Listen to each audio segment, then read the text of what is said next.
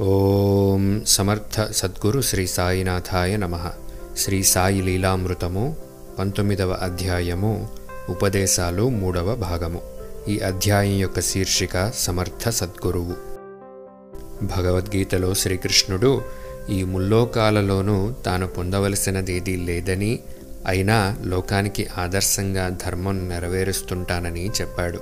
సిసలైన గురువు కూడా పూర్ణ సిద్ధుడైన సాధకునిలా స్వధర్మానికి చెందిన విధి నిషేధాలు పాటిస్తూనే భక్తుల భావాలకు తగినట్లు వారితో వ్యవహరించి తగు రీతిన సంస్కరిస్తాడు. ఈ అంశాలన్నీ సాయిబాబాలో చూడవచ్చు. అందుకే ఆయన సమర్థ సద్గురువు. ఒక మారుమూల కుగ్రామంలో ఊరు పేరు లేని పిచ్చి ఫకీరుగా వెలసిన సాయిబాబాను ఎందరెందరు సాధువులు చూచి ప్రశంసించారో. అప్ప అనే కన్నడ సాధువు ఠాకూరును తపోవనంలోని సాధువు బాలకృష్ణ ఉపాసని శాస్త్రిని ఇమాంభాయి ఛోటే ఖాన్ను దర్వేన్ షా అను ముస్లిం మహనీయుడు అబ్దుల్లాను గురువైన అమీరుద్దీన్ ఫకీరు సాయి దర్శనానికి పంపారు. అంతేగాక ఉపాస్య దైవమైన శ్రీమన్నారాయణుడు తన ఉపాసకుడైన రేగేను సప్తశృంగీదేవి తన పూజారిని కూడా దేవాధిదేవుడు మునిజన వంద్యుడు అయిన సాయి సద్గురుని దర్శన సేవలకు పంపారు. తుల్జాపూర్లోని భవానీదేవి తర్వాత చండలేశ్వరీదేవి కూడా నరహరి శర్మ అనే భక్తుణ్ణి శ్రీ నృసింహ సరస్వతి స్వామిని ఆశ్రయించమనడం శ్రీ గురుచరిత్రలో చూడవచ్చు. శివకేశవులను శ్రద్ధగా ఉపాసిస్తే ఆ దేవతలు సద్గురువును చూపుతారని సద్గురు కృప కలిగినప్పుడు శివకేశవుల కృప అదే కలుగుతుందని శ్రీ గురుచరిత్ర చెబుతుంది. దేవతల కంటే సద్గురువు అధికుడన్నది నిశ్చయం. హిందువులలో రేగేకు బాలాభాటేకు ముస్లింలలో షేక్ అబ్దుల్లా అన్వర్ ఖాన్ వంటి వారికి ఉన్నతమైన ఆధ్యాత్మిక వికాసము మొదలుకొని ఎందరెందరికో ఎన్నో రీతుల శ్రేయస్సును అనుగ్రహించారు సాయి.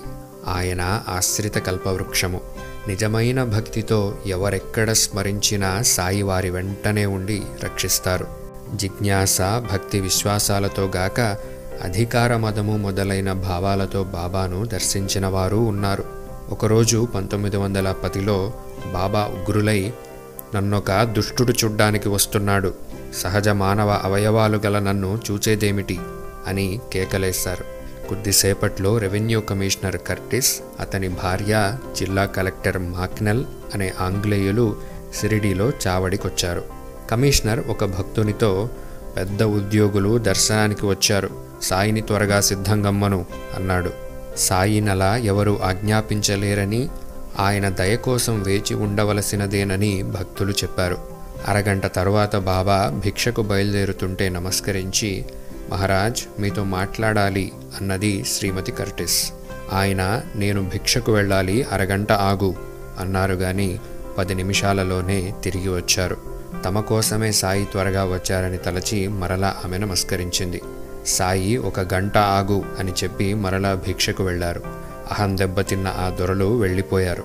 అధికారుల మెప్పు కోసం ప్రాకులాడడం సాధు సత్పురుషులకు నిషిద్ధమని ఆయన తెలిపారు. మరోవంక ఆయన నిజమైన ప్రేమను గుర్తించి ఆదరించేవారు. పంతొమ్మిది వందల పదమూడు సంవత్సరంలో శ్రీరామనవమికి ముందు నామసప్తాహం జరుగుతున్నది. ఎక్కడ చూచినా జనం కిటకిటలాడుతున్నారు.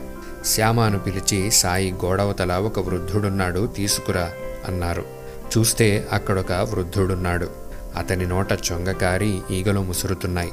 అతడిని మసీదులోకి తీసుకురాగానే బాబా అతని మూటలోని కలకండ తీసుకుని కొంచెం తిని మిగిలినది అతనికిచ్చి అతని తలపై చెయ్యి పెట్టి ఆశీర్వదించారు. అలానే మసీదు ముంగిట ఎప్పుడూ ఒక కుక్క ఉండేది. సాయి దానికి రొట్టెలు పెట్టేవారు. ఒకరోజు దానిని మాధవ్ ఫస్లే చీఫో అని తన్నాడు. సాయి అతనిని అది నా కోసం వచ్చింది కానీ నీకోసం కాదు. దానినేమి చేయవద్దు అని తీవ్రంగా మందలించారు. ఒక ధనికుడు తనకు భగవంతుడన్నీ ఇచ్చాడని బ్రహ్మజ్ఞానం ఒక్కటి లభిస్తే తన జీవితం సంపూర్ణమవుతుందని తలచి షిరిడి వచ్చాడు. బాబా మీరు ముముక్షువులకు తక్షణమే బ్రహ్మజ్ఞానమిస్తారని విని వ్యయ ప్రయాసల కోర్చి వచ్చాను అన్నాడు. సాయి నవ్వి నా వద్దకందరూ కోరికలతో వచ్చేవారే. బ్రహ్మజ్ఞానం కోరేవాడు దొరకడమే నా అదృష్టం అన్నారు. అతడు పొంగిపోయాడు. సాయి అతనితో మాట్లాడుతూనే తమకు అప్పుగా ఐదు రూపాయలు తెమ్మని బాలా వంటి వర్తకుల వద్దకు పంపుతున్నారు. ప్రతిసారి అతడొచ్చి ఆ వర్తకుడు లేడనో అప్పు దొరకలేదనో చెబుతున్నాడు. అదంతా చూస్తూ కూడా ఆ ధనికుడు పైసా కూడా రాల్చకుండా బాబా నేను వెళ్ళాలి. త్వరగా జ్ఞానం ప్రసాదించండి అన్నాడు. సాయి నా యత్నమంతా అదే. కానీ నేనేమి చేసేది?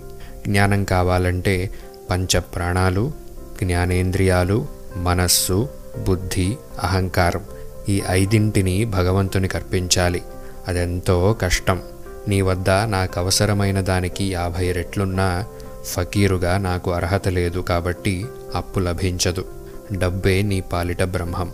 దానిపై మోహం నశిస్తే గాని జ్ఞానం కలగదు అన్నారు. అంటే బాబా వద్ద జ్ఞానం ఎంత ఉన్నా అర్హత లేని అతడికది లభించలేదు. యేసు కూడా ఇటువంటి శ్రీమంతునితోనే సూది బెజ్జంలోంచి ఒంటైనా పోగలదేమో గాని స్వర్గద్వారంలోనికి ధనికుడు మాత్రం పోలేడని చెప్పారు. వాచ ఆత్మజ్ఞానం కోరినా లభించదు.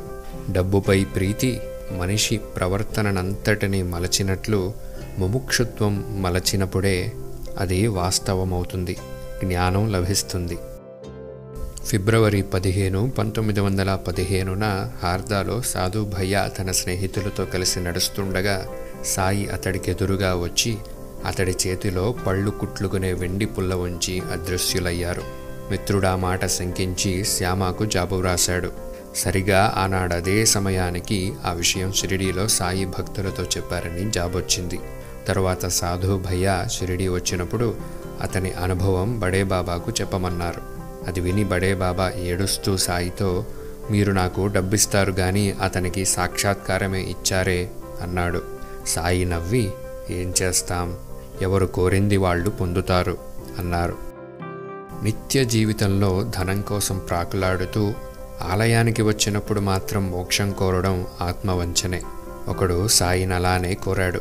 సాయి వెంటనే ఒక పిల్లవాణ్ణి ఏ వర్తకుని నుండైనా వంద రూపాయలు అప్పుగా తెమ్మన్నారు. వాళ్ళు తమ వద్ద డబ్బు లేదని చెప్పి అందుకు బదులు తమ నమస్కారాలు అర్పించారు.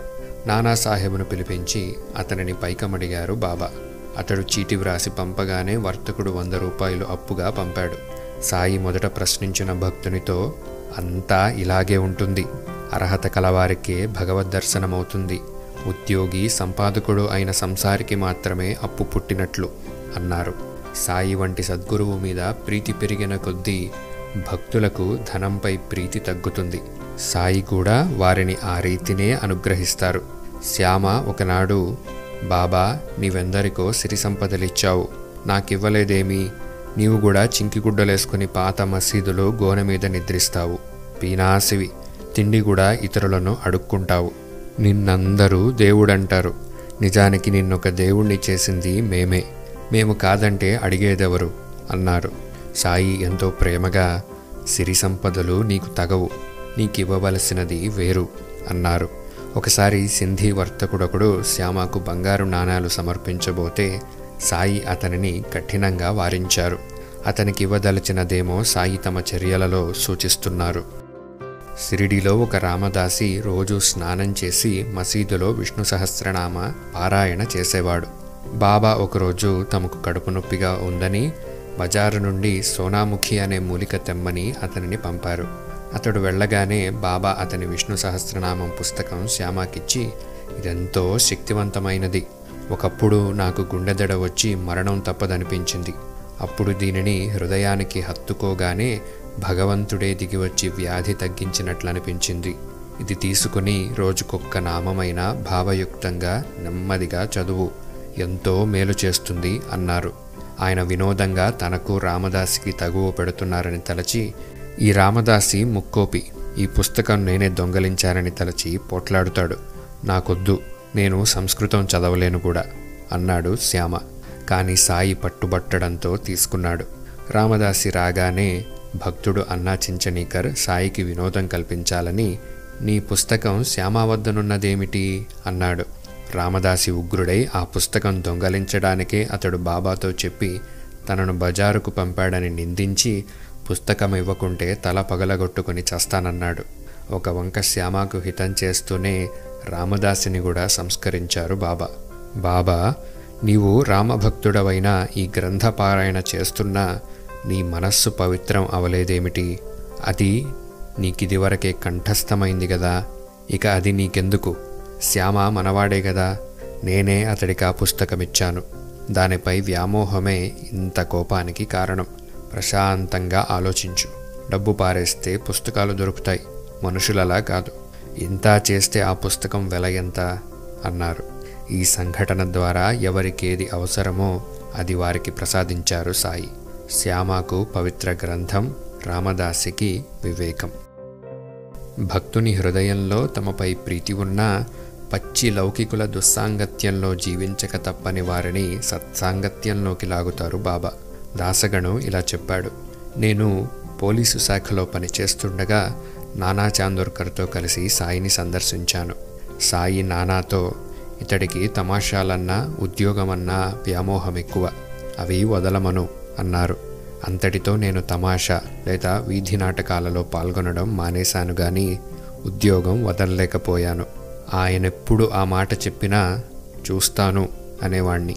బాబా ఇలా పదేళ్ళు చెప్పి చెప్పి చివరికి వీణ్ణి కొరత వేస్తే గాని ఉద్యోగం మానడు అన్నారు. తర్వాత ఒకసారి మరో ముగ్గురు పోలీసులతో పాటు నన్ను కాణాభిల్ అనే పేరు మోసిన బందిపోటుపై నిఘా ఉంచారు. అతడు కనిపెట్టి ఆ ముగ్గురిని చంపేశాడు. నేను భయంతో శ్రీరాముని ప్రార్థించాను.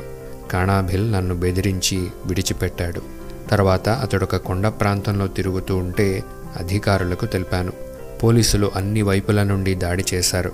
చాలామంది పోలీసులు కూడా మరణించారు. అతడు మాత్రం తప్పించుకున్నాడు. ఇక నాకు ధైర్యం చాలక సెలవుకై ఒక దొంగ డాక్టరు సర్టిఫికెట్ దాఖలు చేసి సెలవు మంజూరు కాకముందే నా స్థానం విడిచి యాత్ర చేశాను. అందుకు ఉద్యోగంలో ఇబ్బంది రాకుంటే ఈసారి ఉద్యోగం విడుస్తానని గోదావరిలో నిలబడి సాయికి మొక్కుకున్నాను. అక్కడొక దొంగల ముఠా కనిపించడంతో నా ప్రయాణానికి సాకు దొరికింది. ఇంతలో ప్రమోషన్ పరీక్ష కూడా పాస్ అయ్యాను అయినా నాకు ప్రమోషన్ రాదన్నారు బాబా. తర్వాత నాకు బదిలీ అయిన చోటికి షిరిడీ మీదుగా వెళుతూ బాబాకు కనిపించవలసి వస్తుందేమోనని మసీదు వైపుకు తిరగకుండా తిన్నగా పోతున్నాను. కానీ సరిగ్గా లెండీ దగ్గర బాబా ఎదురయ్యారు. గుర్రం దిగి నమస్కరించాను. గణు గోదావరి జలం చేతబట్టి ప్రమాణం చేసినదెవరు? అన్నారు. అలాగే చేస్తాను కదా అన్నాను. సరే ఉండు ఇలా చెబితే వినవులే అన్నారు బాబా. కొద్ది కాలమైంది. ఒక నేరస్తుని నుండి వసూలు చేసిన జరిమానా పైకం నా సాటి పోలీసు కాజేశాడు. నాకు శిక్ష తప్పదు. ఈసారి శిక్ష తప్పితే తప్పక ఉద్యోగం విడుస్తానని మొక్కుకొని శిక్ష తప్పగానే పంతొమ్మిది వందల మూడులో రాజీనామా చేశాను. బాబా ఆ విషయం ప్రస్తావించినప్పుడల్లా నీవు నాందేడులో ఉండు అనేవారు. నాకు భుక్తెలా అంటే నేను పోషిస్తాను అనేవారు. కనుక నేను నాందేడులో స్థిరపడ్డాను. మొదట కీర్తనలే నాకు జీవనమయ్యాయి. తరువాత ఒక భక్తుడు తక్కువ ధరకి ఇచ్చిన పొలమే నాకు జీవనాధారమైంది. సాయి విశ్వాసం లేని వారిని కూడా కష్టాలలో రక్షించి భక్తిని ప్రసాదించి తర్వాత తమ సేవలోనే భుక్తి ముక్తి ప్రసాదిస్తారు. ఆ తర్వాత దశ మహల్సాపతిలో చూస్తాము. అతడు బంగారు పని తరతరాలుగా వంశాచారంగా వస్తున్న ఖండోబా ఆలయంలో అర్చకత్వము చేసేవాడు. సాయి అతని చేత బంగారు పని మాన్పించి అర్చకత్వము భిక్ష చేయించారు. ఇంకా తర్వాత దశ ఉపాసని బాబా అన్వర్ ఖాన్ వంటి వారి జీవితాలలో చూడవచ్చు. ఇలా క్రమ పద్ధతిన సాయి తన సద్భక్తుని ఉద్ధరిస్తారని తోస్తుంది. అయితే ఎక్కువ మందికి అంత స్థిరమైన మనస్సుండదు కనుక సాయి వంటి సద్గురు సేవ దొరికినా కొంతకాలమయ్యాక దానిని విడచి ఆయన పట్ల శ్రద్ధ కోల్పోతారు. ఆ విషయమే మామిడి పూతను ఉదాహరణగా చెప్పారు సాయి. అయితే పరిపాకం రాకుండానే తనకై తానే ఇల్లు వాకిలి విడచిన హరిభావు ఫన్సేను ఆయన మరలా ఇల్లు చేర్చారు. పరిపాకం లేకుండా సన్యసించి భ్రష్టుడు కాబోయిన విజయానందుని నెల మందలించి రక్షించినది చూచాము. సద్గురువు ఎవరిని వారి శక్తికి మించి ఆత్మపథంలోకి లాగజూడరు. అనివార్యంగా అనుభవించవలసిన కర్మఫలాన్ని సాధనంగా చేసుకుని వాళ్ళ పరిపాకాన్ని పెంచుతారు. అవసరమైతే దానినే తమ మందలింపుగా వినియోగిస్తారు. ఒక ఉదాహరణలో ప్రధానమైన ఆధ్యాత్మ జీవిత సూత్రాలన్నీ సాయి తెలిపారు. పూనాలో పంతొమ్మిది వందల పద్నాలుగులో ప్లేగు చెలరేగింది. దూబే అను భక్తుడు భయంతో షిరిడీ వస్తానని మొక్కుకున్నాడు. కానీ తర్వాత మనసు మార్చుకుని సకుటుంబంగా సాసర్వాడ వెళ్ళాడు. అక్కడ అతని పసిబిడ్డ ఆ వ్యాధితోనే మరణించింది.